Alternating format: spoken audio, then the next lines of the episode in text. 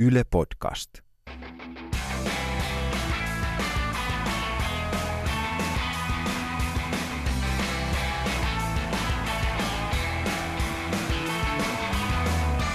Moi, mä oon Jukka Lindström ja tää on Noin viikon radio. Ohjelma, jossa ihmiset, joilla on näkemystä tai kokemusta, keskustelee mediasta, viihteestä, politiikasta, komiikasta tai elämästä yleensä ja kertoo, mitä tässä maailmassa oikein tapahtuu.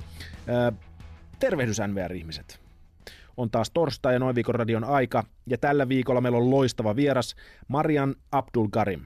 Marian Abdul Karim on ihminen, joka esitellään usein mediassa muslimifeministinä tai aktivistina – ja, ja ymmärrän, että Marianissa toimittajia viehättää se kaikkein näkyvin paradoksi. Hän on siis feministi, joka käyttää huivia, vaikka monet pitää huivia naista sortavana. Ja tähän tartutaan. Ja, ja, ja mä olin huomannut muutamasta haastattelusta, jota mä luin ennen tätä, tätä haastattelua, että tämä lokero, johon Marian yleensä laitetaan, niin ei, ei häntä miellytä, joten mä halusin ohittaa sen keskustelun, hypätä sen yli ja puhua jostain muusta. Ja huivin sijaan me puhuttiinkin sitten feminismistä, suomalaisesta keskustelukulttuurista, siitä, miten valkoinen maa Suomi oikein on, siitä, miten Marian päätyi tällaiseksi aktiiviseksi tasa-arvokysymysten kommentoijaksi mediassa. Ja sen lisäksi tietenkin puhuttiin meidän molempien suosikkikaupungista Suomessa, eli Tampereesta. Manse, Manse, Tampere, Tampere, Tampere, Nääs. No niin, vakavoidu hetkeksi Lindström. No niin, siis tässä jatko- jaksossa... no niin, keskityn nyt tähän juttuun. Ei jumalauta, mä leikkaan ton pois. En leikkaa, Anneta, aina pitää löytyä yksi virhe. Yksi virhe ja yksi huono spiikkaus. No niin, ihan vakavasti ottaen. Siis tästä jaksosta tuli yksi mun noin viikon radion tämän kauden suosikkijaksoista, koska me päädyttiin Marianin kanssa sen aitoon keskusteluun, jossa ainakin minä opin jotain muuta, uutta, jotain uutta. En tiedä oppiko Marian, mutta itse opin. Ja enkä ehkä pelkästään suoraan siitä keskustelusta, vaan ymmärsin asioita vasta siitä assosiaatiosta, joka syntyi, kun mä kuuntelin sen keskustelun äsken juuri uudelleen. Ja se, mitä mä opin, on se, että tavallaan mä ymmärsin sen, miksi feministeihin ko- kohdistuu niin paljon ärtymystä esimerkiksi sosiaalisessa mediassa tai tässä nykyisessä keskustelukulttuurissa. keskustelukulttuurissa. Ja nyt tämä kuulostaa siltä, että Marian Abdulkarim olisi ollut tässä haastattelussa hemmetin ärsyttävä, nyt mä sillä, että nyt mä ymmärrän, miksi jengi vihaa niin paljon feministejä. Ei, kyse ei ollut siitä. Kyse on siis siitä, että on keskustelun kautta minulle, valkoisena heteromiehenä, avautui ymmärrys siitä, miten minä ja mun kaltaiset, öö, me tavallaan pidämme yhteiskunnalta ja sen rakenteiden kautta saamiamme etuoikeuksia tavallaan meidän omina saavutuksinamme – tavallaan meidän omaisuutena, johon meillä on oikeus. Ja on täysin ymmärrettävää siis, että jos näin on, niin etuoikeutetut, eli me, me etuoikeutetut, helposti koetaan feministien pyrkimys purkaa näitä rakenteellisia etuoikeuksia. Se koetaan siis, se, se koetaan kajoamisena minun ansaitsemiin oikeuksiin. Siis lyhyesti sanottuna, jos on aina ollut etuoikeutettu, tasa-arvokin alkaa tuntua riistolta. Ja mun veikkaus on, että tämän takia valkoisten keski-ikäisten heteromiesten on helppo suuttua feminismistä nykyään, niin kuin tapahtuu usein. Se oli hienoa tässä haastattelussa, mutta hienoa oli myös se, että ihan haastattelun aluksi Marian Abdulkarim yllättäen otti esiin stand-upin ja jenkkikoomikko Dave Chappellin uuden stand-up-spessun, joka, jonka voi katsoa Netflixiltä – ja kysy, mitä mä oon mieltä siitä ja yhdestä, erityisesti yhdestä vitsistä siinä. Ja nyt pitää taustoittaa vähän. Se vitsi, jossa, josta puhutaan, on siis mm, Chapellen story, jossa hän kertoo vitsin tällaisesta kuvitteellisesta supersankarista, joka pelastaa ihmishenkiä, ja, mutta sen ainoa ongelma on, että, että supersankari saa supervoimansa siitä, että hänen pitää taputella naisia pimpille – Pari taputusta riittää ja voimat latautuu super, tälle supersankarille. Ja Chappellen tarina etenee niin, että tämä supersankari joutuu siinä kuvitteellisessa storissa tilanteeseen, jossa palavassa talossa on lapsia tai jotain, ja hän haluaa pelastaa ne, ja hän epätoisesti pyytää naisilta, antakaa, antakaa mun pitää päästä taputtamaan teitä pimppiin, jotta mä voin pelastaa noin lapset. Ja naiset tietenkin kieltäytyy, joten tämä supersankarin ainoa mahdollisuus Chappellen vitsissä on tehdä se väkisin. Tehdä siis naisille seksuaalista väkivaltaa, käytännössä siis oikea termi on raiskata. Ja näin mun kertomana tähän ei kuulosta yhtään hauskalta, mutta siinä Netflixin spessussa Dave Chappelle on kuljettanut yleisönsä tämän aiheen äärelle niin taitavasti, että koko salillinen, valtava teatterisalillinen ihmisiä nauraa kovaan ääneen. Vitsille, jossa periaatteessa tapahtuu raiskaus. Mun mielestä se oli siinä hauska katsoessani, koska asetelma on niin absurdi, ja lisäksi koomikkona mua tietenkin kiinnosti se, ja miten, se, se, miten taitavasti Chappelle kuljettaa sen yleisön sen ajatuksen äärelle. Ja Marian Abdulkarim oli nähnyt tässä vitsissä muitakin kulmia. Se oli siis Chappellen, Dave Chappellin tapa kommentoida oman esikuvansa komikko Bill Cospin tilannetta. Ja jos ette ole seurannut, niin Bill Cosbyahan syytetään lukuisista raiskauksista, ja, ja tässä Spessula Chappelle tavallaan pohtii, pyyhkiikö Kospin karmea teko ja teot pois kaiken sen hyvän tekeväisyyden ja, ja, ja kulttuuriperinnön, jonka Kospi jättää taakseen. Ja tässä kohdassa tarinaa te, Noivikoradion kuuntelijat, te hyppäätte mukaan mun ja Marianin keskusteluun.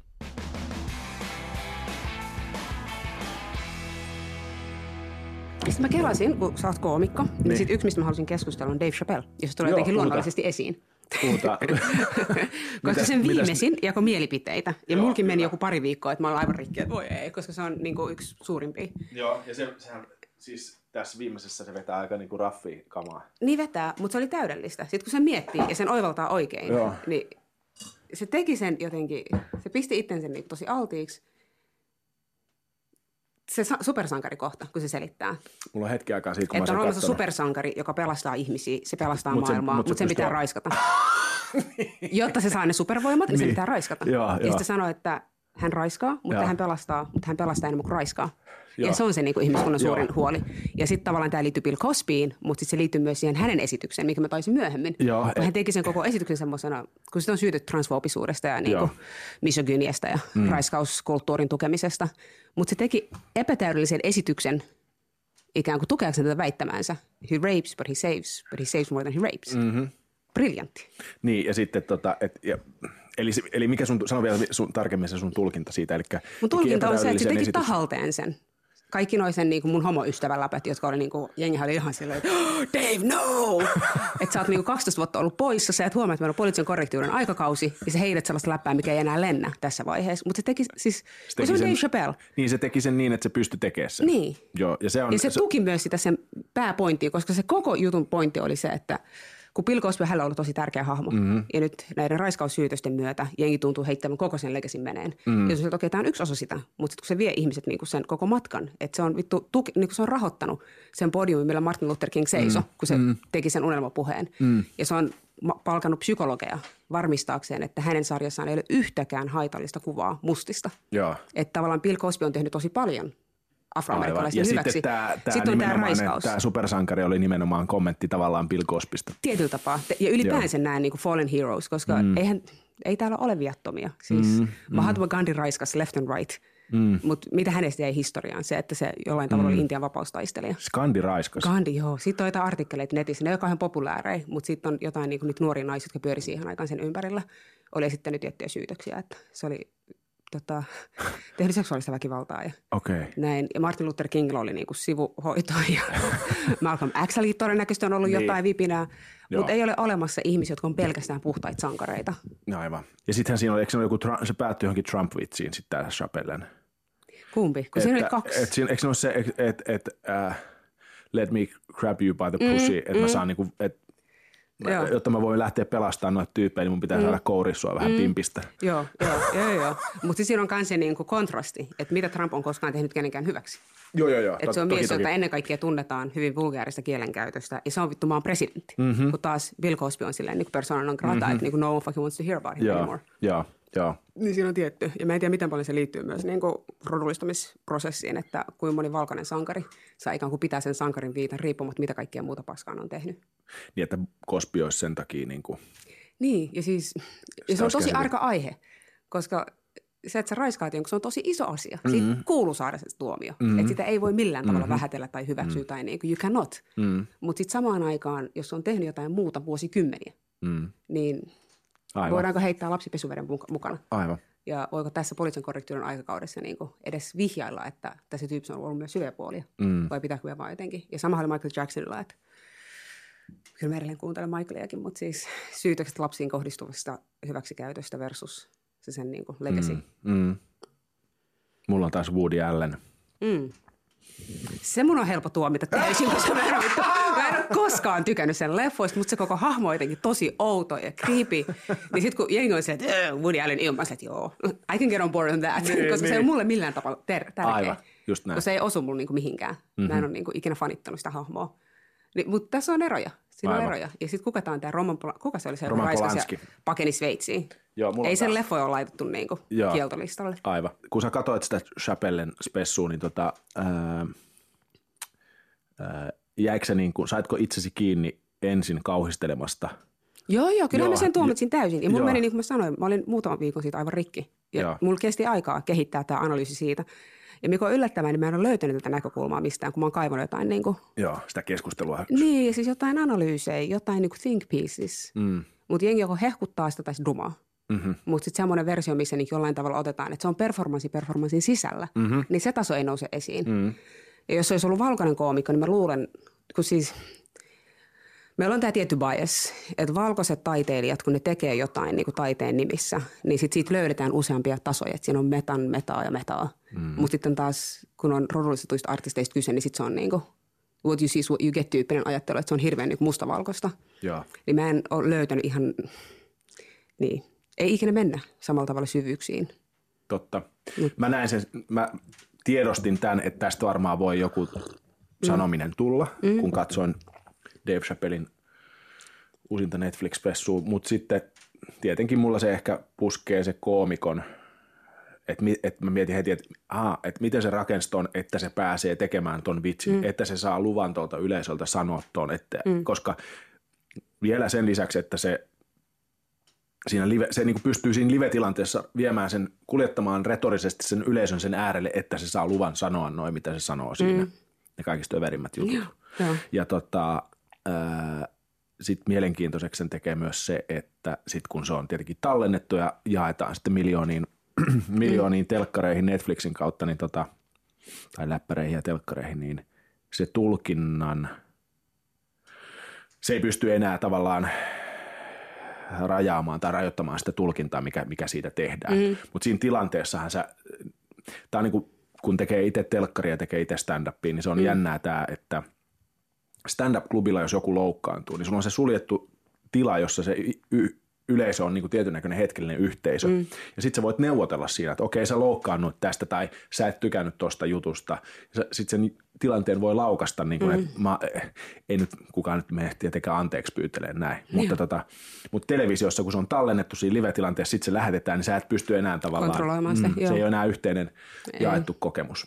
Viime vuonna oli tämä, kun Jamie McDonald pitää näitä feministisiä stand-up-iltoja, mm. niin siitä seurasi aikamoinen paskamyrsky. Mä en tiedä, seurasit sitä keskustelua. Että kun Mä vähän seurasin. Se setti oli ohi ja sitten netti, jengi siirtyi niin kuin somen äärelle, Facebookin ennen kaikkea keskustelemaan siitä – niin se oli ihmisiä, jotka eivät olleet paikalla, mutta jotka oli ottanut tosi ison hitin siitä mm. ja jotka halusivat käsitellä nimenomaan sitä yhteispesifiä kohtaa, missä niin kuin se oli se yksi kommentti, minkä Jamie sanoi, mihin jäätiin kiinni. Ei siihen Joo. kokonaisuuteen, ei siihen konteksti, missä sanoi, tai siihen, että kuka hän on Joo. sanomaan niin kuin tästä asiasta. Ja musta oli tosi kiinnostavaa, tai sille, että mm. hieman yliampuvaa ehkä niin kuin osin. Mutta eikö tuossa keskustelussa ole vähän sitä, että kenellä on oikeus puhua kenenkin äh, asioista? Siinä on se.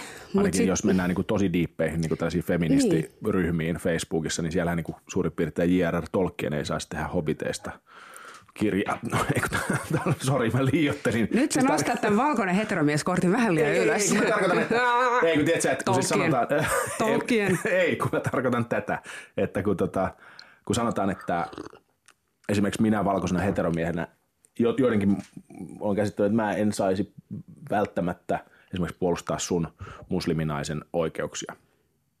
Mä oon eri mieltä tosta. Okei, okay. niin, niin ei kaikki ole varmaan tätä saa. mukaan tiimiin Mutta mun ei, joo, mut mun ei tarvitsisi, tota, mitä mä sanon, Mä voin tässä olla semmoisen pinsin, millä sä puolustat. Siis mä ymmärrän, mitä sä tarkoitat, Joo. mutta toi on se, missä niin kuin jatkuvasti tapahtuu sitä aktiivista väärinymmärrystä. Joo.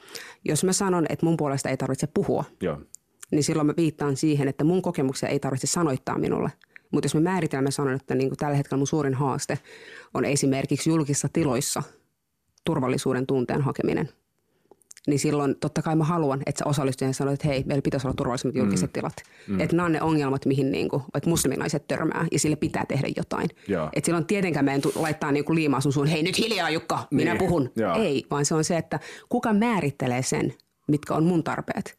Ja jos se määritellään Ymmärrän. ulkopuolelta, niin hirveän helposti se menee siihen, että jengi ajattelee, että mun suurin ongelma on se, että mulla on huivi päässä. Mut pitää vapauttaa mun uskonnolta ja mun kulttuurista ja mun ihonväristä loppuviimetteeksi, koska ne on ne ongelmat. Mm. Eikä niinkään, että se on ne tilat, mihin mä kuljen ja mitkä on mun kokemukset niissä. Se on hyvä, että tämä sanottiin ääneen, koska toi on ärsyttänyt myös mua, mutta siis se, mitä mä yritin sanoa J.R.R. Tolkienista on se, että yritin tehdä siis tyhmän vitsin, että mm. J.R.R. Tolkien ei ole saanut kirjoittaa hobiteista, koska hän ei ole itse hobitti. Mm.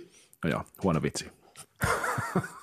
Mutta siitä päästään sellaiseen keskusteluun kuin se, että niinku, miten laajiin asioihin valkoinen mielikuvitus riittää, että voidaan kehittää hobittaa ja voidaan kehittää niinku kääpiöitä ja uusia kansoja ja niinku on haltioita, mutta ei löydy mielikuvitusta rodullistettujen hahmojen kirjoittamiseen, koska silloin kun mä katoin sen leffan, kun mä olin lukenut ne kirjat jo ala-asteella, niin tuli ne elokuvasovitukset, joissa niinku ei ole mustia ihmisiä – ei ole yksikään hobitti. Niinku. Että ne on kaikki todella valkoisia. Sitten vaan miettiä, että niinku the imagination, niinku se valkoinen mielikuvitus, se riittää oikeasti vaikka mihin. Mm. Mutta se ei riitä siihen että voisi olla niin kuin yhteisö, vaikka hobittiyhteisö, missä jengi elää onnellisesti rinnakkain ja siellä on erinäköisiä hahmoja, vaan sitten ne on kaikki valkoisia. Mutta sitten siinä lopussa tulee niin kuin, siinä kolmannessa ne vähän tummemmat tyypit, jotka sitten tulee tukemaan Mordoria. Aha. Ja ne tulee siellä niinku elefantien päällä. Joo, joo, ne, ne, tukee sitä, ne, tukee, ne on pahisten puolella. Ja, ja ne tulee semmoisilla valtavilla elefanteilla. Siinä on semmoista tiettyä, niinku, nyt tulee itämaiset tyypit ja. sisään, eikä yksikään niistä ole sitten hyvissä. on se aika lohdutonta. Joo, mutta tämä onkin, mä, mä mietin, kun niin mä kirjoitin sulle mailissa, että mä en, et en, en olisi halunnut, että tämä menee tavallaan siihen että perinteiseen Marian, Marian Abdulkarim haastatteluun, että muslimi feministi, joka pitää huivia. Mm. Mutta tota, koska mä oon huomannut, että se, se myös häiritsee sua, että sut mediassa usein niin kuin tätä kautta, tai se aina se kulma on tämä. Onko mä oikeassa? Se on aika usein. Ja se, mikä mua ärsyttää, on ehkä enemmän se, että siinä luodaan laatikko – ja sitten mut halutaan änkeä siihen, niin jos me ei mahukka siihen, niin sitten se on ongelma. Että on tietyt fantasiat siitä, millainen on musliminainen, ja sitten siihen tulee taso feministi. Sitten jengi on vaan jotenkin silleen, että wow, onko tämä edes mahdollista? Ja joskus on tullut myös feministeiltä, että ethän siinä voi olla oikea feministi, kun sulla on toi huivi päässä. Niin sitten se on se ristiriita, mikä siinä tulee, ja sitten se, että okei, okay, mä oon muslimi, olen nainen, olen feministi, mutta mä oon myös moni muita asioita. Mä oon tavallinen ihminen myös, jolla on niinku erilaisia asioita, mitkä mua kiinnostaa ja ihan elämä elettävänä. Niin tuntuu, että ne tasot ei ole sitten kauhean kiinnostavia, vaan ainoastaan se niinku ristiriidaksi koettu asia, mm-hmm. koska jotenkin on se mielikuva siitä, että islam ja feminismi eivät nyt vaan jotenkin mahu. Ja mä yrittänyt tätä jotenkin avata, että ö, myös muslimien piirissä, että niin kauan kuin on patriarkaatti, mm. niin silloin tarvitaan feminismiä, riippumatta siihen, että mikä se uskonto sitten on. Mm. Mm. Mm-hmm. Mm-hmm. Tulee vähän saarnaa. Ei, eikö se, on, eikö se pitääkin tulla, mutta tota, eli sano mulle vielä se. Eli sut pistetään tavallaan tiettyyn logiikkaan. Toisaalta niin kuin toimittajana mä ymmärrän myös sen, että se, se, se on kaikista, se, on, se ristiriita, joka siinä on läsnä, niin on, on tosi mielenkiintoinen. Mutta niin. tota, se jää sitten tavallaan siihen. Niin. Että se ei mene, se ei mene sitten, Sen me, ei, me emme keskustele siitä – sun niin kuin muista näkemyksistä, vaan se niin kuin lukkiutuu tavallaan Tietyllä tavalla tähän joo. kysymykseen, että miten sä voit pitää feministinä huivia tyyliin. Mitä sä, niin. Niin. Ja sitten kuitenkin ne kokemukset tässä yhteiskunnassa, jotka liittyy sukupuoleen, nehän on aika lailla yhteisiä. Jos puhutaan naisen eurosta ja puhutaan naisiin kohdistuvasta väkivallasta ja puhutaan niin kuin siitä, miten suhtaudutaan naiskehoihin julkisessa tilassa, niin aika samat kokemukset riippumatta mitä uskontoa sä noudatat. Ja silloin niin kuin tarve feminismille ei kumpua mun uskonnosta tai mun etnisestä taustasta, mm. vaan siitä yhteiskunnassa, jossa mä elän. Ja niistä esteistä, jotka se, niin kuin siihen yhteiskunnan sisällä on, mm. jotka niin kuin kategorisoi ihmisiä toimintakyvyn perusteella tai niin kuin muiden seikkojen jolloin pitää tehdä näkyväksi, että meillä on olemassa hierarkioita. Ja se, että jos sä oot valkoinen heteromies, sun ei hirveästi välttämättä osu julkisessa tilassa – mikään, mutta sitten taas, jos vähänkin poikkeat siitä normista, niin sitten rupeaa tulemaan niin erilaisia tilanteita, jotka jatkuvasti muistuttaa, että sä et nyt istu tähän normiin, mitä niin on kehitetty ja ylläpidetään toistuvasti Joo. erilaisin keinoin. Ja ne on sekä so- sortavia, että myös sit vaan ehkä niin kuin ärsyttäviä ja väsyttäviä. Se joudut niin kuin selittämään yhä uudelleen ja uudelleen. Joo, ja mä sanoisin, että se on kauhean kiinnostavaa se ehkä tunnepuoli.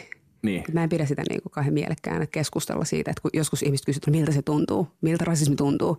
Ja vaan silleen, että äh, se on vähän tylsä keskustella siitä. Mä haluan mm. mieluummin keskustella. No pahaltahan se tuntuu. se herättää erilaisia tunteita, mutta siis kun ne tunteet, että niin kauan kun me pysytään siinä tunnekeskustelussa, niin se on vähän silleen, että no musta tuntuu nyt vähän pahalta niin. toi rasismi. Ja musta vähän tuntuu pahalta olla valkoinen, koska me syyllistyn helposti niin kuin mm. siitä, että meidän yhteiskunnassa on rasismia ja näin. Mutta tärkeämpää olisi mun mielestä keskustella niistä rakenteista. Mm-hmm. Mikä tuottaa sen, että musta musliminainen ei voi kulkea rauhassa Helsingissä ilman, että tulee sanomisia? Mikä tuottaa sen, että ei pääse tiettyihin työtehtäviin vaikka – niin ne on paljon kiinnostavampi, niin mm. mennä niihin kiinni. Ja vaikka niin kuin jotenkin kääntää se keskustelu siihen, että miksi meillä on Suomessa sellainen kiintiö kuin valkoinen heteromieskiintiö. Koska heillä on Onko olemassa... kiintiö? On, mutta koska valkoinen heteromies on keskiverron keskiverto ja se on normi, jos se on niin neutralisoitu, että me emme huomaa sitä. Sen sijaan me puhutaan, että me tarvitaan naiskiintiöitä, me tarvitaan vähemmistökiintiöitä. Tässä pitäisi olla sitä ja tätä niin kuin tyyppiä.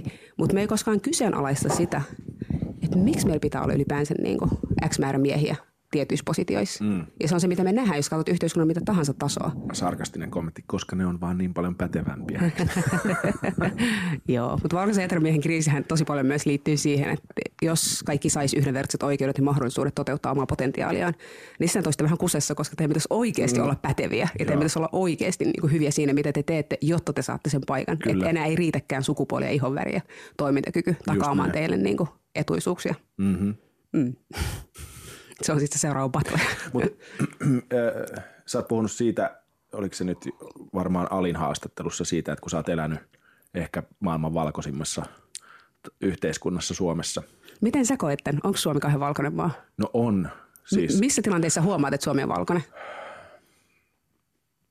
No viimeksi mä mietin sitä tästä näkökulmasta, että mm, kun mä val- valmistauduin tähän haastatteluun, mä nyt en hirveästi niin kuin – hirveästi tota, pengon niin kuin sun taustoa, vaan mä mietin niin kuin omia, omia ajatuksia, niin tota, tajusin siis sen sitä kautta, kun sähän olit Imagen vieraileva päätoimittaja. Ja sit siinä, oli, joo, siinä oli tällainen artikkeli, jossa tota, oli kolme koomikkoa kirto, kir, kirjo, kirjoitti sitten niin kuin suomalaista komiikasta – vähän niin kuin rodullistetun näkökulmasta. No ei se ollut pelkästään sitä, mutta suomalaisesta komikasta. Ja tota, mm, mä tajusin sen, että, että niin kuin stand-upin kautta mä oon todennäköisesti niin kuin ystävystynyt eri väristen, eri kulttuuritaustasten, eri kielitaustasten ihmisten kanssa Suomessa enemmän kuin missään muualla. Ja sitten se rupesi niin mietittää, että jos mä olisin esimerkiksi jäänyt toimittajaksi pelkästään, enkä mm. tekemään stand-upia, niin kuinka paljon tota, suppeampi mm. mun näkökulma olisi. Tää ei, niin kuin, mulla ei ole tästä mitään niin kuin, ajatusta, mutta kysyä, että missä se näkyy, että Suomi on valkoinen, niin siinä, että jonkun tuollaisen kummallisen niin kuin marginaali esittävän taiteen muodon kautta mä yhtäkkiä niin mulle avautuu paljon enempi asioita kuin että jos mä olisin säilynyt Ylellä toimittajana, tehnyt niin juttukeikkoja. Mutta huomaatko sille, että kun sä tuut vaikka Ylelle töihin – että täällä on valkoisia. Niin. Huomaan kyllä, totta kai. Siis en ole varmaan aina huomannut, mutta, mutta tavallaan se keskustelu, jota, jota yhä enemmän käydään, niin se mm. tietenkin sit niinku tekee sen selväksi. Ja sitten kun täällä käy, tota, täällä käy niin kuin jenkkikoomikoita käy Suomessa, niin mm. niin ne, ne, ni, niillä tulee se, että mihin te olette piilottanut kaikki mustat. niin. Ja sitten tota, mä olin Hesakapissa, mun, mun serkun, ö, serkku on naimisissa etelä afrikkalaisen kanssa. Öö, valkoisen etelä-afrikkalaisen kanssa, mutta hän asuu Etelä-Afrikassa. Ja sitten tuli katsoa Hesakappia tänne. Ja sitten sit se tota, neljä tai viisi tai kuusi-vuotias kaveri sanoi, että, että mommy, where's all the black people? Mm. Et, et, tä, tä, tällaisista tilanteista. Sitten tietenkin vaikea niin ruveta arvo, arvioimaan sitä, niin kuin, mm, että miten, miten minä olen siitä hyötynyt. Mutta varmasti, niin kuin tiedät, niin varmasti olen. No mutta oot myös tosi lahjakas. Kiitos, tosi kiitos. taitava. Yes, mä sain, sain tota. Mutta on varmaan ne tilanteet, missä niinku sois, että ihmiset huomaa, että kiinnittää huomioon. Et silloin kun mä oon itse ollut työyhteisöissä, niin mm. tosi usein mä oon ollut niinku ainoa ei-valkoinen työyhteisön jäsen. Ja Joo. silloin niinku kollegat huomaavat, että wow, että meillä on niinku täällä tämän näköinen mm. tyyppi töissä. Mutta sitten he ei huomaa sitä, että miten valkoinen työyhteisö on ollut tai mm. miten se on edelleen. Aivan. Niin sille, että jos miettii niin kuin vaikka, okei okay, sä teet nyt niin kuin noin viikon uutisia, ja jos sä katot sun vieraskattausta vaikka, Joo. tai aiheita tai whatever, niin nehän tosi paljon liittyy valkoiseen Suomeen ja valkoisen suomalaisuuteen. Että välillä näkyy myös niin kuin värinpilkahduksia. Mm. Ja ongelma ei siinä, että kun Suomi on aika valkoinen maa, mm. mutta kun täällä on myös moninaisempaa väkeä, niin sitten se on se, että missä määrin todellisuus ja eletty arki näkyy myös työpaikoilla, näkyy myös niin kuin mediassa. Mm. Ja musta tuntuu, tai se on, se ongelma lähden, tai se muuttuu ongelmalliseksi siinä kohti, kun sitä niin kuin todellisuutta misrepresentoidaan. Joo. Ja se on se ongelma, mitä me nyt on viime aikoina pohtinut, että kun maailmankylässä festaraiki oli tosi paljon valkoisia paneeleja, ja sitten miettii, että kaikissa maailman jutuista niin maailmankylässä, että teillä on koko maailmankylässä, teillä on koko maailma kirjaimellisesti, että niin kuin, sieltä ei juurikaan puutu ketään. Ja sitten pystytään silti pykäämään niin kuin all white-paneeleita. Mm-hmm yhteiskunnassa, jossa me ollaan päästy kuitenkin keskustelemaan all male-paneeleista. Että enää niin kuin pelk- pelkistä miehistä koostuva paneeli ei mene noin vaan läpi. Ja sitten kun siitä huomauttaa, niin siinä on että wow, että niin kuin ehkä ei huomattu tai että me ollaan yritetty, mutta ei saatu. Mutta se ongelma on siinä, että ihan samalla tavalla kuin paneeli koostuu pelkästään yhteiskunnan miespuolista jäsenistä, niin samalla tavalla paneeli koostuu vain valkoisista, missä se esittää todellisuutta, se vääristää sen todellisuuden. Joo, koska me emme elä enää niin valkoisessa yhteiskunnassa kuin mitä sitten niin kuin media antaa ymmärtää tai mitä sitten Aivan. niin kuin... Niin kuin tavallaan, jos mä viittaan, palaan siihen tolkkien, niin mm. Taru Sormusten herran tai Fre- Friendit TV-sarjaan, mm. nehän on, ne on fiktiota – joka ei ehkä ole, sekin on tärkeää, että miten niissä representoidaan maailmaa, mutta sitten nämä on tavallaan tällaisia virallisia tilaisuuksia, jos nimenomaan pitäisi puhua näistä asioista, niin niissäkään ei edes onnistuta, niin se on niin kuin astetta pahempi juttu. Niin, ja sitten varsinkin kun ne liittyy johonkin niin kuin esimerkiksi yhteiskuntarauhaan, niin sitten yhteiskuntaa edustavat vain valkoiset henkilöt. Mm. Tai puhutaan niin kuin tietyistä kysymyksistä, jotka liittyy kuitenkin meihin kaikkiin. Joo jos puhutaan vaikka naiskysymyksestä ja siinä olisi pelkiä miehiä keskustelmassa, niin on se tosi absurdia, mutta se menee jotenkin vielä aika itsestään selvänä, että sitten valkoiset ovat neutraaleja, valkoiset ovat niin kuin oikeudenmukaisia. He voivat keskustella keskenään vaikka ja mistä. Mm. Ja heti kun siihen tulee joku niin rodullistettu, niin sehän menee siihen, että kerro vähän sun kokemuksista. Ja se, mm. siitä tulee yhtäkkiä niin kokemusasiantuntija, mm-hmm. vaikka se olisi miten pätevä siinä, niin kuin mitä hän tekee. Mm.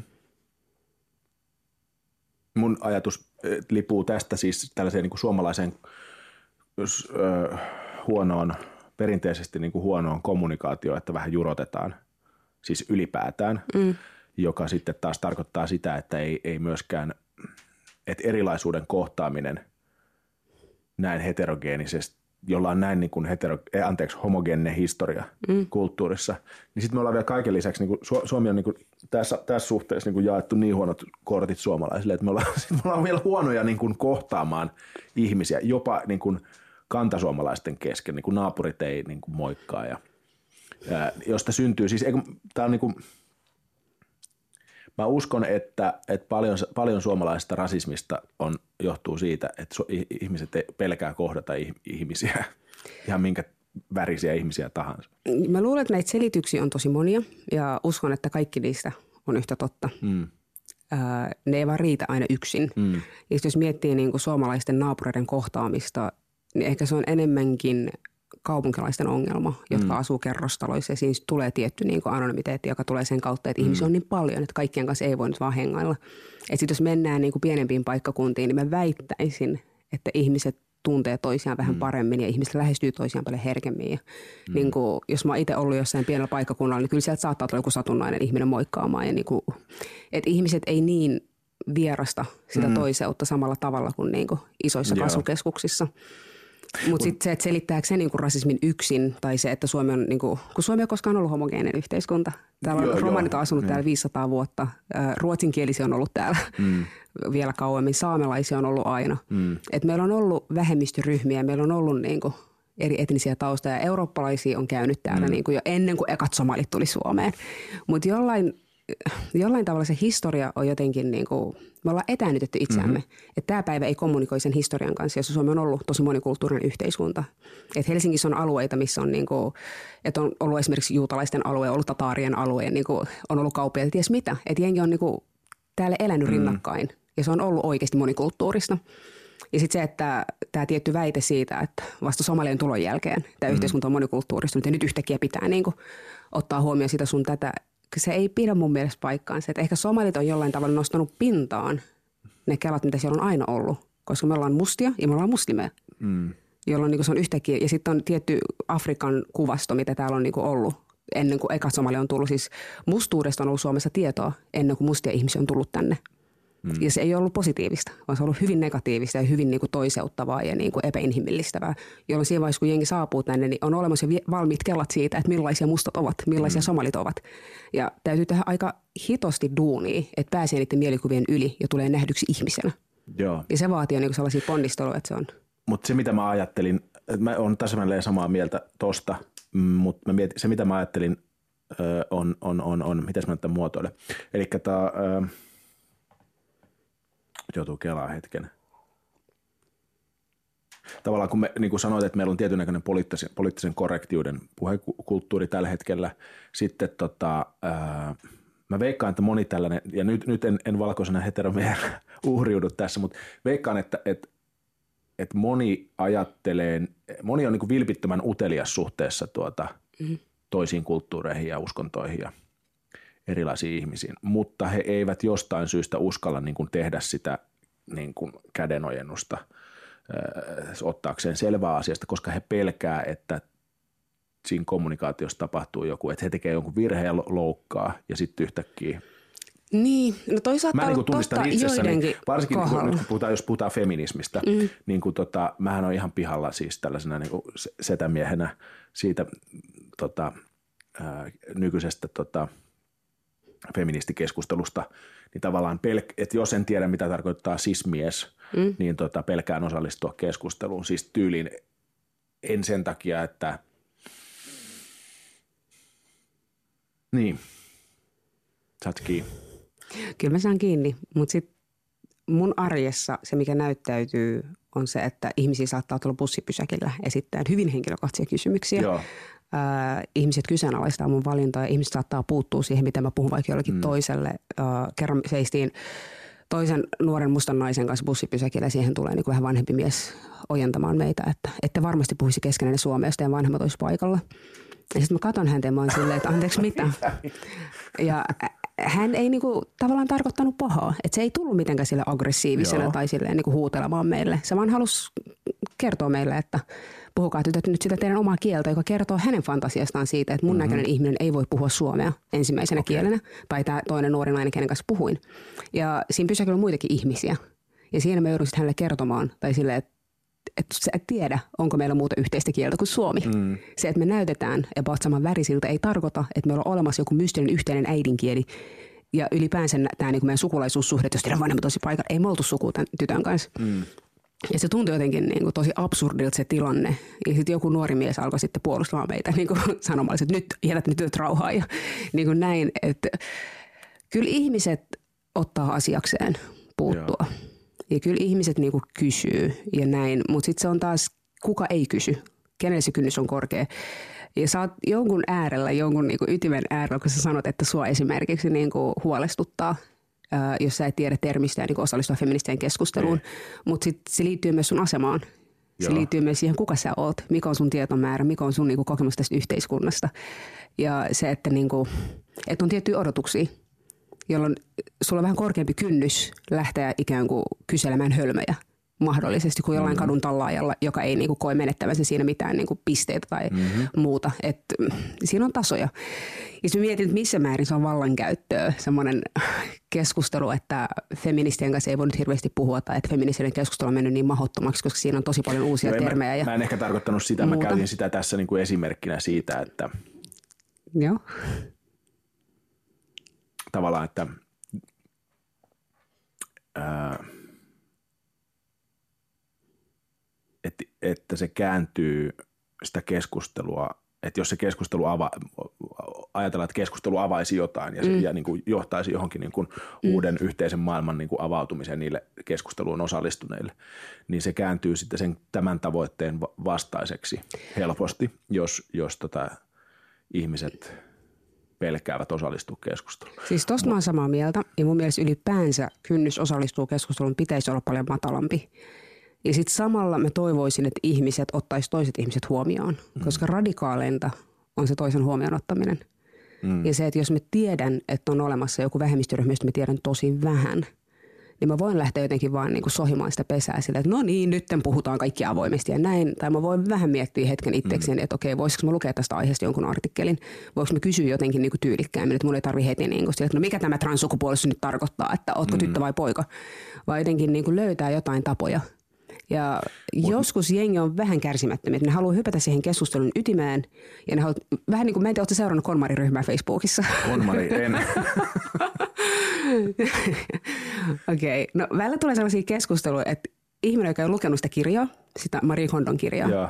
haluaa, että muut ryhmäläiset selittää hänelle sen, että mistä siinä on kyse. okay, joo, joo. Jolloin musta se niinku vaatimus siitä, että hei, käy lukemaan se kirja ja. tai edes joku artikkeli, mm. on ihan kohtuullinen. Silloin se ei ole sen ihmisen niinku keskustelun torpaamista. Ja. Kyse ei ole siitä, ja. että niinku, älä nyt sinä niinku ämpäri tule tänne sekoilemaan, vaan ja. se on siitä, että jos sä et ole lukenut mitään. Fair enough, joo, kyllä. Mutta silloin helpottaisi Suom- niin, silloin sillä ihmisellä raukalla pitäisi olla joku tota, ystävä, jonka kanssa voisi keskustella, Konmari, Konmarin tuota perehtynyt ystävä, jonka kanssa voisi niinku, kun ihmiset on laiskoja, ei ne jaksa lukea. No mutta olisi se ongelma, se älyllinen niin. laiskuus, mikä täällä mm. vallitsee. Se, että niinku, jos jotain ei kiinnosta selvittää, että Afrikassa on vähän enemmän maita kuin se yksi, mm. niin sitten mun pitää vastata kysymyksiin, että no oliko teillä siellä autoja? Käytkö siinä vaatteita Afrikassa?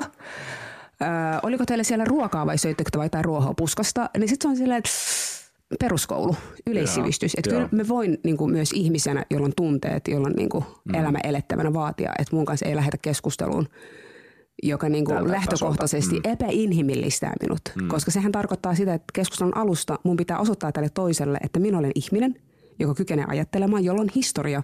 Meillä on ollut niin kuin kulttuuria mm. ja on ollut niin kuin sitä ja tätä. Että se lähtee semmoista todistelusta, jossa Joo. mä en ole samalla viivalla. Ja hän ottaa itselleen sen high ground, että hän on niin kuin jollain tavalla ylempänä. Ja myös, niin kuin, että mä olen kuitenkin riittävän hyvä kouluttamaan häntä että hei, be my teacher, tell me everything. Mm. Että jos mä tulisin komediakeikalle, mä olisin heti silleen, niin kuin ennen kuin sä oot päässyt vitsien alkuun, silleen, että hei, hei, hei, miten tämä menee? Niin. Että missä kohti mun kuuluu nauraa? Mikä tämä sun läppä on? Miten se keksit tämän? Ootko lukenut tästä aiheesta? niin olisi tosi tuskastuttavaa niin kuin saada sitä settiä loppuun asti mm-hmm. vietyä, jos mm-hmm. sieltä koko ajan joku huutelee väliin, että Aivan. huono vitsi, kerro parempi. Ja sä oot silleen, että odota sitä punchlinea. Ei, kun nyt. tota, äh, sä muutit Tampereelle – Somaliasta vai? Monien vaiheiden kautta. Se on vähän pidempi tarina, mutta siis olen asunut Tampereella lapsuuteni Lentävän niemessä Vuoshervannas, joka oli siihen aikaan hyvin mielenkiintoinen paikka. Vuosi? Vuoden verran siellä. Mutta vuosi, mikä vuosi oli silloin? 91 okay. olisiko ollut hervantavuosi. Me käytiin Kanjonin kouluun ja muistan, että niinku isommat lapset juoksi meidän perässä rapun oven asti siis... päivittäin sieltä koulusta jolloin ei voinut edes kuvitella, että menen ulos leikkimään, koska siellä ne vaadi niin ne meidän koulukavereiden isoveljet. Ja siellä oli aika vahva semmoinen, ei sitä siihen aikaan natsiliikehdinneksi sanottu, mutta siis tämmöisiä niin siis ne nuorukaisia, jotka kokevat. joo, joo, joo, joo, joo, joo. Että meistä tuli tosi nopeat juoksijoita siinä. sitten mä huomasin, että äiti oli se, että tämä ei ole ok. Sitten me muutettiin Lentävän niemeen, joka oli sitten sosioekonomisesti hyvin eri kuin mitä Hervanta siihen aikaan oli. Joo. Ja se oli niin kuin, en mä sanoisi, että Lentävän niemi oli täysin rasismista vapaa, mutta se oli paljon sivistyneempää se rasismi siellä. Eli? Et siellä ei kukaan juossut sun perässä. Et se oli, se oli semmoista hiljaisempaa ulos sulkemista ja tiettyä niin kuin, alentavaa puhetta ja muuta tällaista. Että se ei ihan osunut samalla tavalla tai se ei ollut niin fyysistä ja niin, mm. niin kuin ihon, ihon kiinnittyvää. Mutta Tampere on hieno kaupunki.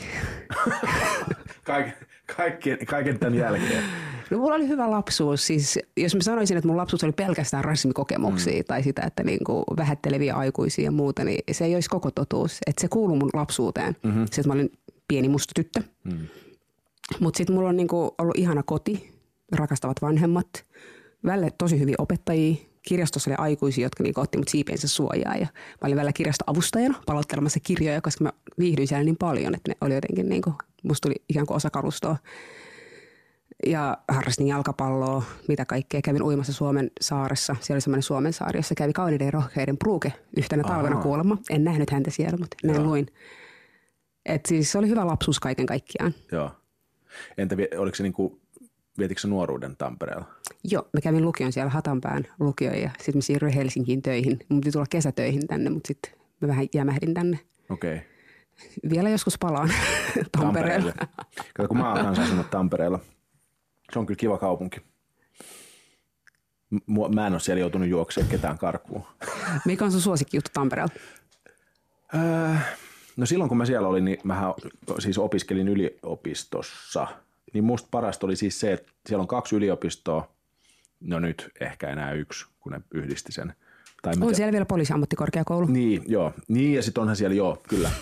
Mutta tota, tota, Sekin Hervannassa. Joo, se on kanssa Hervannassa. Joo. Niin siis, että siellä on varmaan niin kuin yksi Suomen kaupungeista väkilukuun suhteutettuna eniten opiskelijoita veikkaisin. Mm. Ehkä Jyväskylän jälkeen.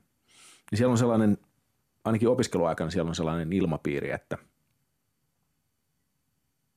no minkälaisen ilmapiirin opiskelijat nyt yleensä tuo kaupunki. Että on paljon juhlia ja sitten mutta myös paljon myös keskustelua ja paljon niin kuin mm. tällaista niin kuin uutta ja tehdään niin. kaikkea prokkiksia ja sellaista. Niin siellä on sitä historiaa, mikä mun mielestä edelleen informoi sitä kaupunkia. Että mä en tiedä, miten aktiivisesti ihmiset ajattelee Tampereen mm. historiaa.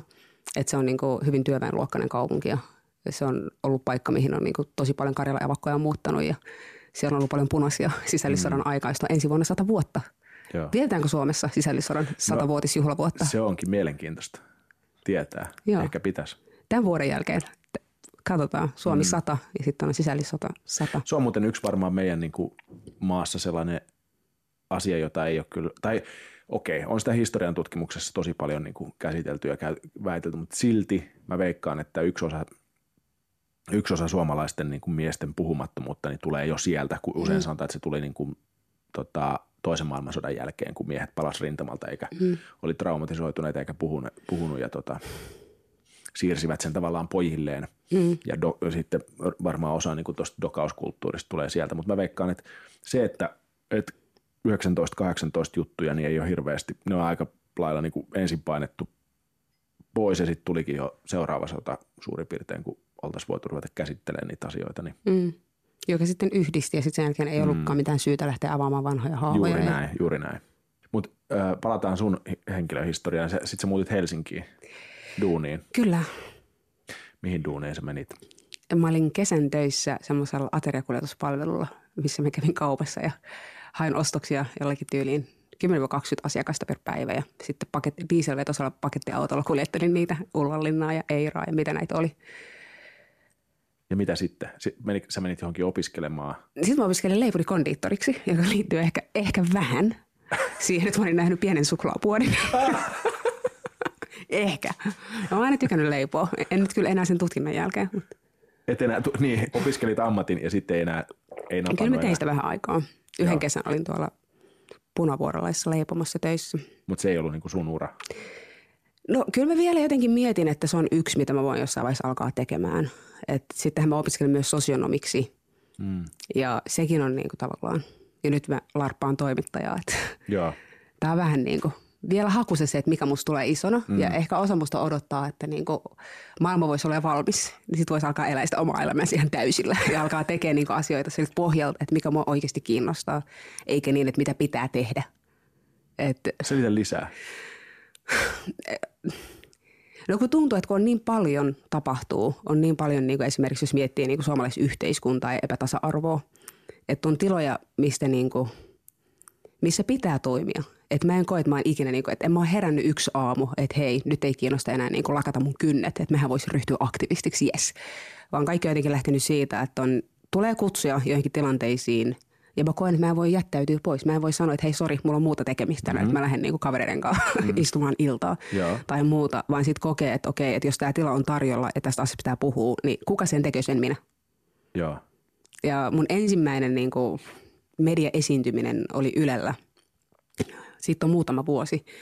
Mulle soitti toimittaja, joka oli se, että heillä on tulossa huomen aamulähetykseen äh, apulaispoliisipäällikkö ja aiheena on etninen profilointi. Tulisitko keskustelemaan? Mä olen silleen, että miettii hetken, että mistä sait mun numeron mm-hmm. ja kuka minä olen keskustelemaan apulaispoliisipäällikön kanssa niin kuin Helsingin poliisista tästä aiheesta. Että joo, kyllä mä niin kuin tavallaan mustana naisena tiedän jotain, mitä yhteisössä tapahtuu ja mitkä on ihmisten kelat niin kuin liittyen. Mutta en ole tutkinut ilmiötä, mulla ei ole mitään niin kuin, tiedätkö, konkreettista Eli dataa. Sä sä olet se kokemusasiantuntija. Niin... Tietyllä tapaa joo, mutta sitten kun tavallaan se, No, mutta Siinä oli myös se, että jos mä en olisi mennyt, niin sit se olisi ollut niinku pelkästään tämän apulaispoliisipäällikön haastattelu, jolloin toiminta ei tietenkään voi asettua sitä vastaan sille, että no niin nyt niinku, tai voi, mutta siinä on tietyt rajat, mitkä no, tulee vastaan. tämä oli tämä eka haastis? Olisiko ollut 2013 ehkä? Joo. Ei, aikaisemmin. Nyt Mut, mä en muista ihan vuotta. Ja, ja sitten mä lähdin siihen keskusteluun niin, ja mä en ollut yhtään, siis mä en ollut yhtään valmistautunut silleen, kun ei mulla ollut mitään kokemusta mm-hmm. televisioesiintymisistä ja mulla on vähän hoppitaustaa – ja mä välillä vitsailen, että niinku hip-hop ei mun niinku selkärangan. Että mulla on semmoinen tyyli istuu, että mä vähän näytän semmoiselta niinku, yo, what's up. Ja sitten apulaispoliisipäällikkö on, hän on nykyään poliisipäällikkö ihan, mutta siis tosi pitkä jäbä, keski-ikäinen, Joo. valkoinen, tuli uniformu päällä sinne, istuu selkä suoran ryhdikkäänä, tosi niin jotenkin vakuuttavana ja siinä mä oon sitten niin kuin, vähän, ky- vähän silleen niin kuin näin. Joo, joo. Mutta se meni ilmeisesti ihan ok. Että kyllä mä olin sitä ennen niin kuin käynyt lukemassa aiheesta ja selvitellyt vähän, että mitä tutkimuksia mm. tästä on ja muuta. Ja sitten se varmaan tavallaan lähti. Että sitten seuraavaksi tuli tota, eräät päätoimittajat pyyntö, että voisiko alkaa kirjoittaa jotain blogia tai kolumnin tapasta. Ja sitten mä tekee Uh, kryptistä. Mä nyt mietin, miten paljon name tässä niin. voi harrastaa, mutta siis joo. Ja sitten mä aloin kirjoittaa ja sitä kautta, että tavallaan yksi asia johti toiseen, mutta mä en ole itse ikinä hakeutunut aktiivisesti puhumaan mistään aiheesta mediaan, vaan ne on niin kuin, Sua on pyydetty. Mua on pyydetty ja osa mä oon kieltäytynyt, että on mulla ollut sen verran älli, että jos mm. tajuaa, että okei tästä aiheesta mulla ei oikeasti mitään kompetenssia, niin en mä sitten mm, lähde niin kuin, mm, soittamaan mm. suutani vaan sen takia, että nyt kaikki tiedot haltuun. Mm, ei, mm. mä en nyt niin kuin, ihan noin en ole ihan noin pihalla. Mutta sitten mä muistan yhden tilanteen, missä mä itse olin aloitteellinen. Ja se oli silloin, kun Tom Pakleen oli kirjoittanut blogin, joka oli musta aivan raivostuttava. Mä olin niin vihanen siitä, koska se puhuu nuorista. Mm. Nuorista lapsista, jotka on syntynyt täällä, kasvanut täällä, jotka vaan ei saatu olemaan valkoihoisia. Ja hänen tapansa puhua oli niin jotenkin pöyristyttävä, kun hän oli siinä vaiheessa vielä kansanedustaja ja poliisitaustalla oleva ja näin.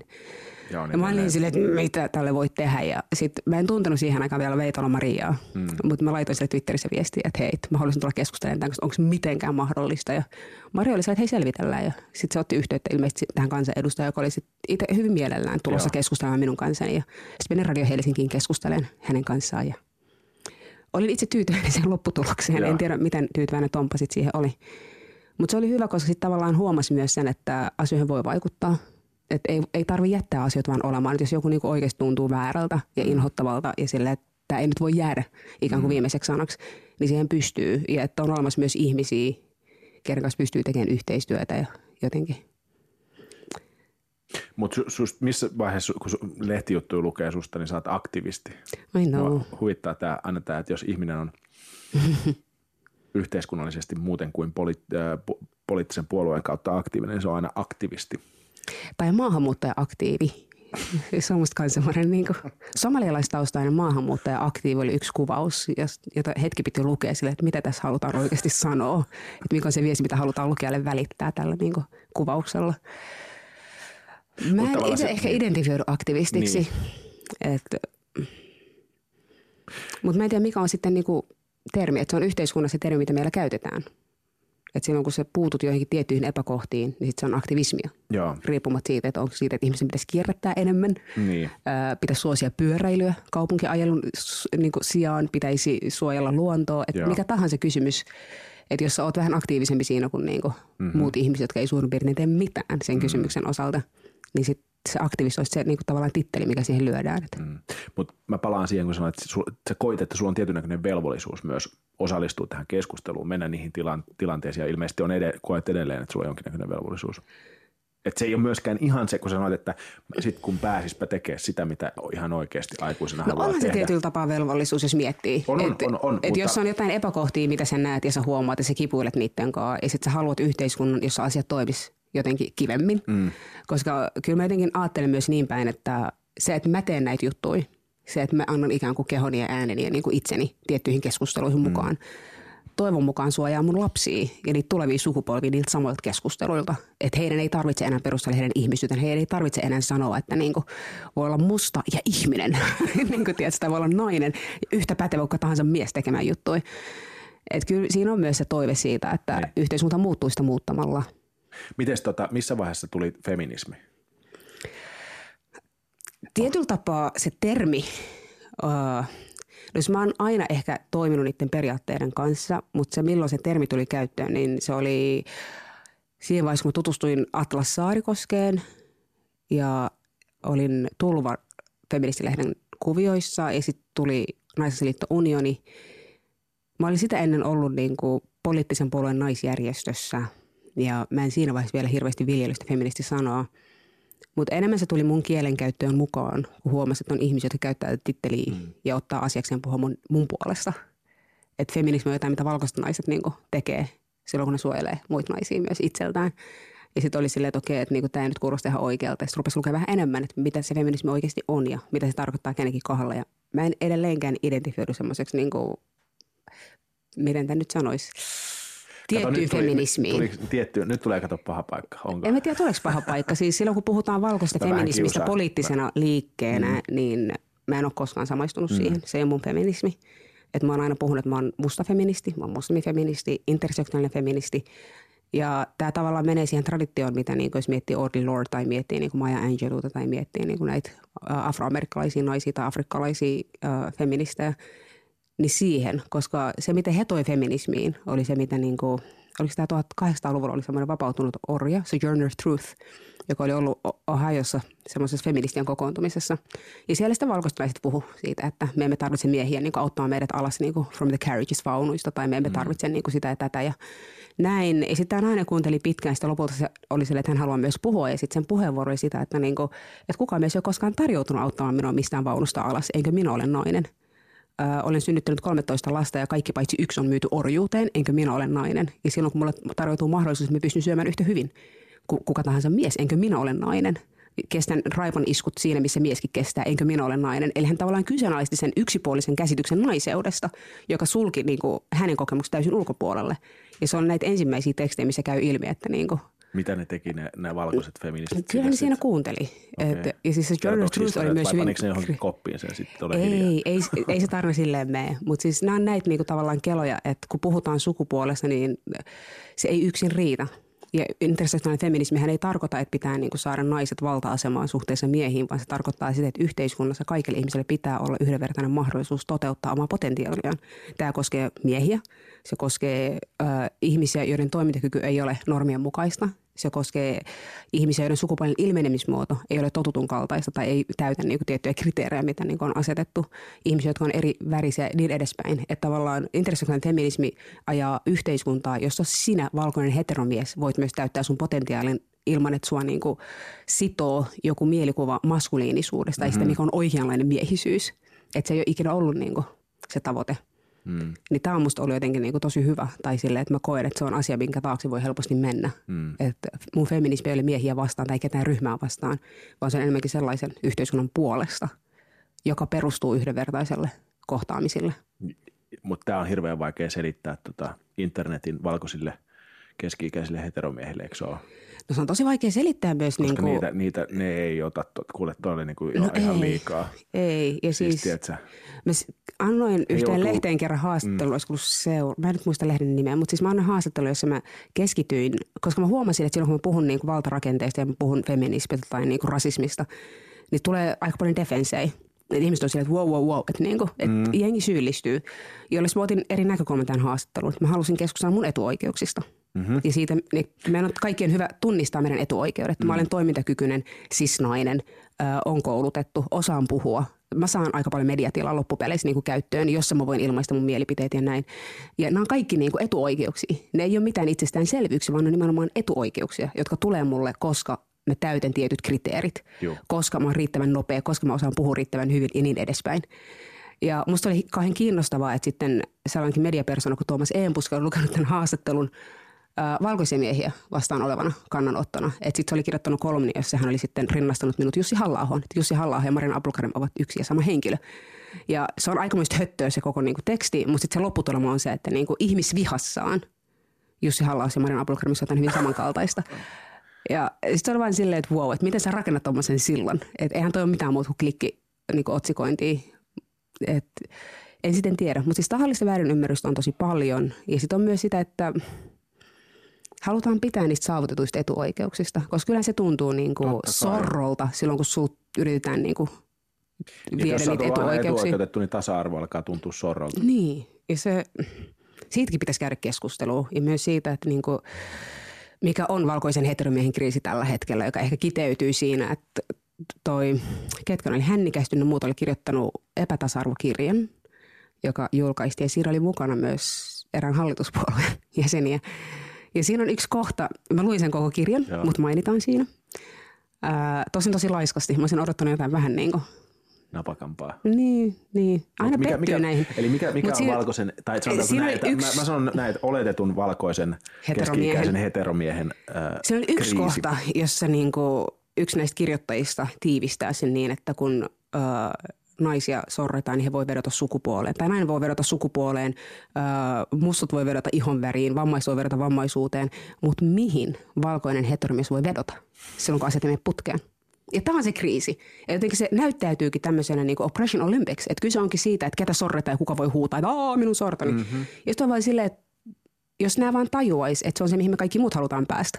Että ei ole olemassa näitä esteitä meidän tiellä, vaan että, että jos mä en pääse johonkin duuniin tai niin kuin tulee joku tilanne vastaan, niin mä voin vaan sanoa, että okei, että ehkä mä olin huono tähän tai että niin kuin, mä mokasin. Niin. Sen sijaan, että ne on ne rakenteet, jotka luo tilanteita, missä niin kuin, mun on vaikeampi päästä samoihin pisteisiin, mihin niin valkoisen heteromiehen. Aivan. Että toi pitäisi ehkä jotenkin kirkastaa. Niin ja sitten toisaalta onhan varmasti niin kuin, on tiettyjä, nyt mä en halua niin kuin viedä samalle levelle, mutta on olemassa tiettyjä asioita suomalaisyhteiskunnassa, jotka, jotka miehiä sortaa.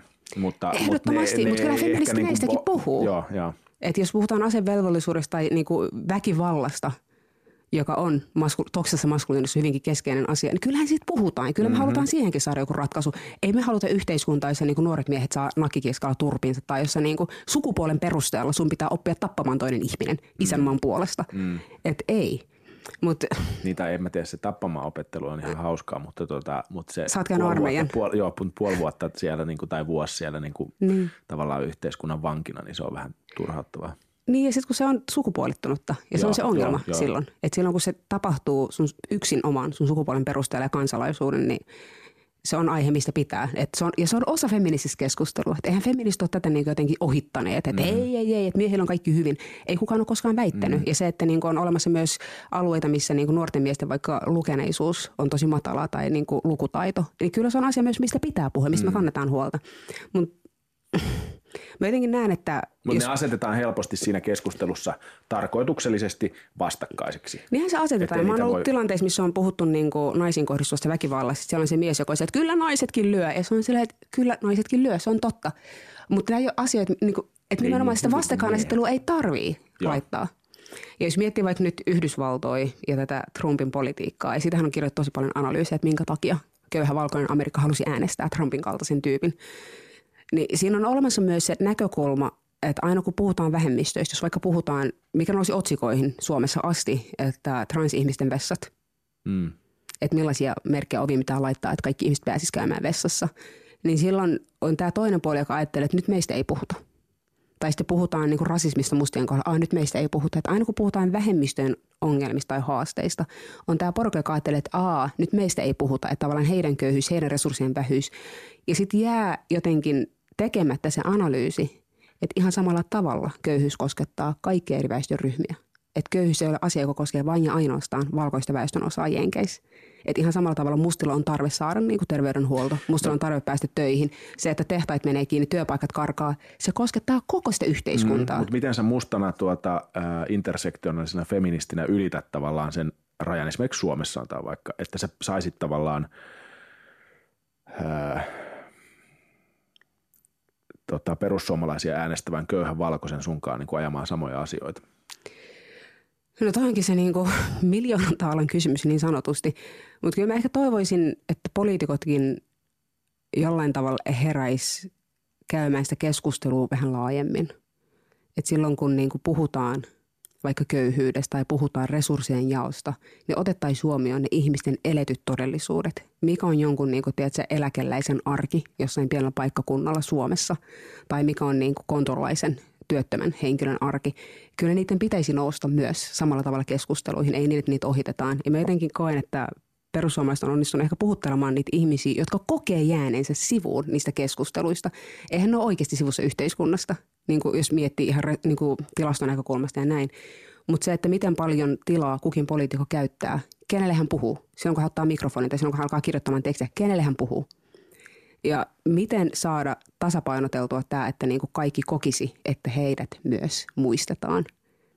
Öö, mistä päästään muuten siihen kysymykseen, joka mä unohdin kysyä sinulta, minkä mä lupasin, että miten, miten patriarkaatti nujerretaan tai tuhotaan? Vähän samoilla työkaluilla kuin keisarin alastomuus tehdään näkyväksi. Että kun joku huomaa, että tämä homma on nyt niinku liian falski, että se ei toimi. Meidän pitää nähdä se, miten se toimii. Meidän pitää jotenkin niin kuin, että ensin pitää tehdä ne asiat näkyviksi. Mikä on patriarkaat? Miten se toimii? Miten se vaikuttaa meidän arjessa? Millaisiin seikkoihin se vaikuttaa se, että me elämme patriarkaattisessa mm-hmm. yhteiskunnassa? Ja vasta sitten me voidaan puuttua niihin. Koska se sen niin kuin, the biggest heist on se, että se on tehnyt itsensä näkymättömäksi. Ja silloin kun se on näkymätöntä, niin on paljon vaikeampi puuttua tai silleen niin kuin murskaa sitä. Mm-hmm. Mutta en mä halua patriarkaatin tilalle matriarkaattia, että se ei ole mun tavoite. Mm. Mä en halua niin ukkavallassa akkavaltaan, että ei kiitos.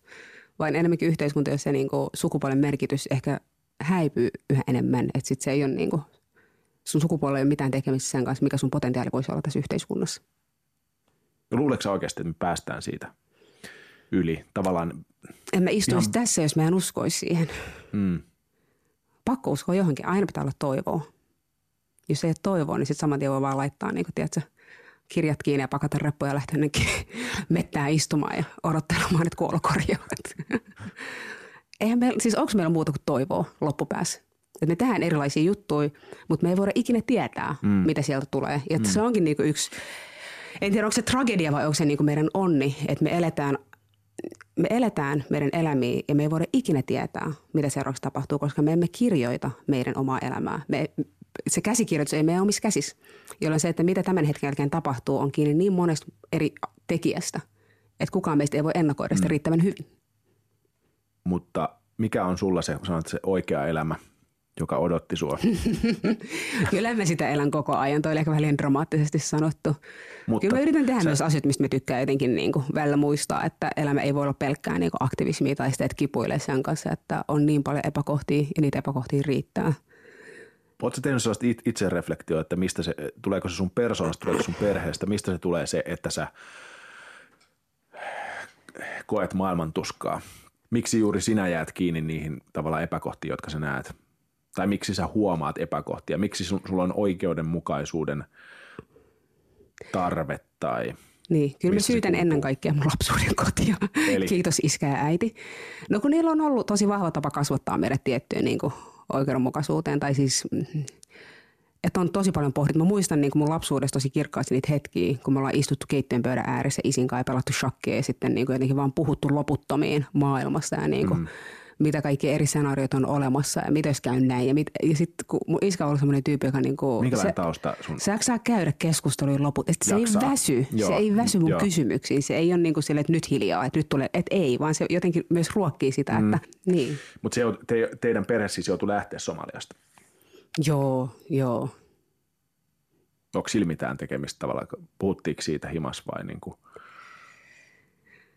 Kyllä siitä Sen... jonkun verran puhuttiin. Ja siis... Mitä, minkä ikäisen sä olit? Mä olin seitsemän, kun muutettiin tänne. Mutta se, mikä on ehkä niinku tavallaan hyvä myös ymmärtää, on se, että kun mä en tuu semmoisesta niinku, miten te nyt sanois, miten löytää oikeaa tapaa ilmaista perhetausta, niin siis mun vanhemmat kuulu ylempään keskiluokkaan. he on kumpikin käyneet kouluja ja meillä on ollut tosi hyvä tilanne siellä. He on omistaneet heidän kotinsa ja mm. autonsa ja näin. Öö, silloin kun se on ollut vakaampaa, ne on olleet kulttuurissa kiinnostuneita ihmisiä, käyneet niin teatterissa, kuunnelleet erilaisia uusia musikaaleja, mitä siellä nyt on ollut. Että tavallaan lukeminen ja tietty sivistys on ollut itsestään selvää. Että silloin kun mä oon ollut lapsi, niin se ei ollut vaihtoehtoa, että jättää koulun kesken. Mm. Mun vanhemmilla on jotenkin itsestään selvää. Ja mä luulen, että vanhemmathan on eri tavalla pettyneitä lapsinsa, on aika moni. Mutta yksi, niin mikä tuottaa pettymystä omilla on se, että mä en ole lähtenyt tavoittelemaan akateemista uraa, koska ne on jotenkin pienestä asti kannustaneet ja ehkä nähneet musta enemmän potentiaalia kuin mitä mä oon itse nähnyt itsessäni. Joka taas niin ehkä liittyy osin siihen, että ne koululaitokset, missä mä oon ollut, niissä ei ole niin tullut vastaan aikuisia, jotka olisi nähneet sitä samaa potentiaalia kuin mun vanhemmat. Ja oli joutu sellaiseen tiettyyn mm-hmm. ristipuristukseen, että toisaalta nämä sanoo, että niin kuin, your best chances in life, että hakeudu leihoitajaksi, ainakin töitä riittää. Että turha sun on, niin kuin, kun tämä ei sun äidinkieli, mm-hmm. että se kuitenkaan pärjää millään muulla alalla. Niin se semmoinen tietty tasapainottelu sen välillä, että mitä mun vanhemmat jotenkin näkee muussa ja taas mitä niin kuin yhteiskunta Opin, sanoi. Opinto-ohjaajat niin, lainausmerkeissä niin. näkee. Ja siis mulla oli aivan surkea opinto-ohjaaja yläasteella. Terveisiä vaan sinne, jos on kuulolla. Se oli aivan, se oli hirveä. Eikä vaan mulla, vaan myös no mun hei, sisaruksilla. Mä, mä luulen, että niin, toi, toi on aika jaettu kokemus myös niin kuin suomalaisten keskuudessa. Mut, äh, äh, tai suomalaista, syntyperäistä suomalaisten keskuudessa. Mutta se on asia, mikä jaksaa hämmentää tai hämmästyttää, että kun tapaa ihmisiä, jotka näkee musta potentiaalia johonkin, jotka niin jotenkin on sille, että hei, sä niin kuin, että mä en vieläkään ehkä näe itse sitä samaa potentiaalia, mitä ne näkee. Et esimerkiksi kun tuli just se niin kuin imagikeissi, että hei, tuut päätoimittaa. Mä olin ihan silleen, että... Miksi mä? Niin, no mutta siis olihan se tosi hämmentävää, koska ei... No joo, ja Otiks jotenkin paineita? sen hahmottaminen, että kyllä mä siitä otin jonkun verran. Totta mm. kai, siis se on image, se on mm. instituutio ja se on mm. niin kuin, huh. Mutta se, että niin kuin nämä tyypit, joku Heikki Valkomäen, Niklas että ne näkee musta potentiaalia suoriutua jostain tuommoisesta. Se tuntuu tosi isolta se luottamus. Ja sitten niin ei halua ottaa pettymystä, jolloin niin menee sellaisella vaihtoehtolla, että nyt mä teen tämän niin ihan super tosissaan. Ja niin tästä pitää tulla hyvä ja jatkuva pelko siitä, että niin jossain vaiheessa kaikille näille ihmisille selvii, että musta ei oikeasti mihinkään. Että mä oon epic failure. Et, tuntuu, että vaan jotenkin niin odottaa sitten hetkeä, kun maailma tajuaa, että Marian Abdulkarim empty ticket, että ei tuossa ollutkaan mitään potentiaalia. Mm. Et se samalla pelottaa, mutta sitten se myös tuntuu, että jos näin kävisi, niin sitten se vapauttaa. se niin kuin... Niin se vapauttaisi. Yes, niin, nyt paljastuin. Toteuttamasta niin kuin ihmisten odotuksia tai silleen. Mutta potentiaalista puheen ollen mä sain tota, viesti mun friendiltä Tukholmassa pari vuotta sitten, että hei, että tuolla järjestetään Finsk Instituutissa tämmöinen suomalaisen ilta, että tulisiko tekemään sinne jonkun tämän tyyppisen niin hauskan session. Sitten mä ai stand minä. mä en ole stand-up-koomikko. Mm. Mä en ole koomikko ylipäänsä. Mä oon hauska joissain tilanteissa, mutta en mä niin kuin. Mutta mä lähdin. Ja se oli niin kuin, siinä tuli semmoinen mahalasku. Et Mi- siinä jotenkin tajusi, että okei, tältä tuntuu tuottaa pettymys ihmisille. Ei just ollut siihen. Missä, missä toi oli siis? Se oli Finsk Instituutissa. Se ja. on semmoinen suomalaisen tämmöinen Tukholmassa, joo. joo. joo. Mutta se oli myös tämmöinen ihan kiva oppitunti siitä, että maailma ei lopu siihen, että tuotat ihmisille pettymyksen. Mm-hmm. Palatakseni Dave Chappelliin, niin tota, se esiintyi 16-vuotiaana Apollo Theaterissa New Yorkissa, jossa on tällaisia, niin kuin, oli tällaisia tota Harlemissa niin iltoja, ja se oli jotain 15-16, ja sitten se kuoli täysin. Ja, ja tota, yleisö huusi silleen, niin kuin buuasi, niin kuin, että öö, ja niin kuin, mitä Oi. paskaa. Ja sitten mm. se niin kuin mietti, että hän on vielä lapsi. Mm. Ja noin niin kuin buuaa mulle, että mitä tämä on. Ja sitten se kertoi jossain, mä muistin jossain haastattelussa, että tämä oli se, joka tajus, että okei, että mä voin mennä tonne ja mitä tahansa voi tapahtua. Että mennä niin, näin huono, tai noin, tätä huonommin se ei voi mennä mm. ja no, ei se tuntunut tuon pahemmalta. Niin. Mä niin. muista, missä se sanotaan. Mutta Mut se on jotenkin tosi terve se kokemus, että kun tulee semmoinen epic fail ja siitä selvii, käy niin kuin tietyllä tapaa häpeän ytimessä. Joo. Ja maailman lopussa siihen elämä jatkuu. Mm-hmm. Jengi vielä tervehtii. Aika, aika monen asian tekeminen niin kuin elämässä, niin vaatii sen häpeän kynnyksen ylittämistä. Mm. Mutta Maria. Jukka. Tämä Noin radio päättyy aina osioon nimeltä Tiedän mitä twiittasit viime kesänä. 28. huhtikuuta tänä vuonna jaoit siis Höblän artikkeli, jossa miespuoliset ministerit, uudet ministerit sanoivat, että he olivat pätevämpiä tähän tehtävään. Nya manliga ministrar till Yle, vi har vi var mer kompetenta för posterna ja saat, kirjoitit saatteen, jaa, ah, jännä miten pätevyys niin usein sattuu asumaan valkoisissa maskuliinisissa kehoissa. Joo. niin sulle, se oli siinä. Ei lisättävää. O, o, ei lisättävää, Ei okay. lisättävää. Sehän näyttäytyy uudelleen uudelleen. Että. Joo. Tuomas Embuskesta ystävästäsi ja tota, tai suosikista. Me emme siis ole Yst... Tuomas Embusken kanssa ystäviä. Me niin, emme ole ikinä tavanneet Tuomas Embusken kanssa. Suosikistasi, ironisesti suosikistasi ja huivikysymyksestä. 25. päivä helmikuuta. Mun vapauttaminen huivista on sama kuin Embusken vapauttaminen TV-työstä. Idea saattaa kuulostaa hyvältä, mutta meille se olisi kohtuuton. Joten kuten näin. Olisi varmaan Tuomaksen surullinen paikka, jos joutuisi droppaamaan TV-työt sen takia, että joku ajattelisi, että se on hänen etujensa mukaista. Niin. Että pitäisi ehkä häneltä kysyä, että, että haluaako hän luopua TV-työstä. Koska? Sen pitää olla hänen päätös. Mm. Ihan samalla tavalla niin kuin pukeutumisen. Mut joo. Niin nyt mä huomaan muuten, että me ei keskusteltu tästä huivikysymyksestä ollenkaan. Mitä sä haluat tietää huivista? Ei, ei, en ei, käytä ei, suihkussa. ei, kun mä tarkoitan sitä, että mä, mä, mä, lupasin sulle, että, että mä yritän ohittaa hui, Mutta hienosti sä ohitit ja tämä on ollut super kiinnostava keskustelu jotenkin. Ja mä huomaan, että mä mennyt vähän ehkä diipimmäksi kuin mitä mä olin etukäteen Joo. suunnitellut. Joo, mä voin tota, leikata sit sieltä pois, jos sulla on jotain. Kaikki henkilökohtaisuudet niin, pois, niin. viittaukset vanhempiin. tota, äh, vielä yksi. Tiedän, mitä twiittasit viime kesänä. 18. maaliskuuta Iltasanomien politiikan toimittaja Timo Haapala twiittasi Twitterissä näin. Olen sekoamassa. Katson vapaaehtoisesti Bumtsibum-ohjelmaa hashtag hoitoon. Ja sinä kommentoit tätä näin. Äh, kuulostaa siltä, että sadevaroitus on saavuttanut myös Timo Haapalan hashtag Pete Parkkonen hashtag Bumtsibum. Mutta huomasin, että Timo ei vastannut siihen mitään. Mä että se olisi tajunnut eikä nyt tykkäämässä, mutta ei. Onkohan Timo nähnyt sen musavideo? No se katsoi Pumtsipumia, jossa on Parkonen. Niin mm, mm. Oletettava on, että hän oli nähnyt sen videon, se oli Parkonen, joka ajoi sen ruudun äärellä, niin kuin monet muut meistä. Joo. Joo. Mutta hei, kiitos Marian. Tämä oli mahtavaa. Kiitos, kun tulit noin viikon radio vieraaksi. Kiitos kutsusta. Se oli Marian Abdul Karim. Kiitos Marianille, mahtava keskustelu. Kuten mä sanoin, yksi mun suosikeista, ihan suosikeista tällä Noin radion kaudella. Vielä yksi jakso Noin viikon radiota tulossa ensi viikolla, vielä siis yksi. Mä lupaan sinne loppuun pienen pienen yllätyksen. Pieni yllätys tulossa, ei kannata odottaa liikoja, mutta pieni on tulossa. Ja joten siis kannattaa kuunnella myös ensi viikolla. Se on moi moi.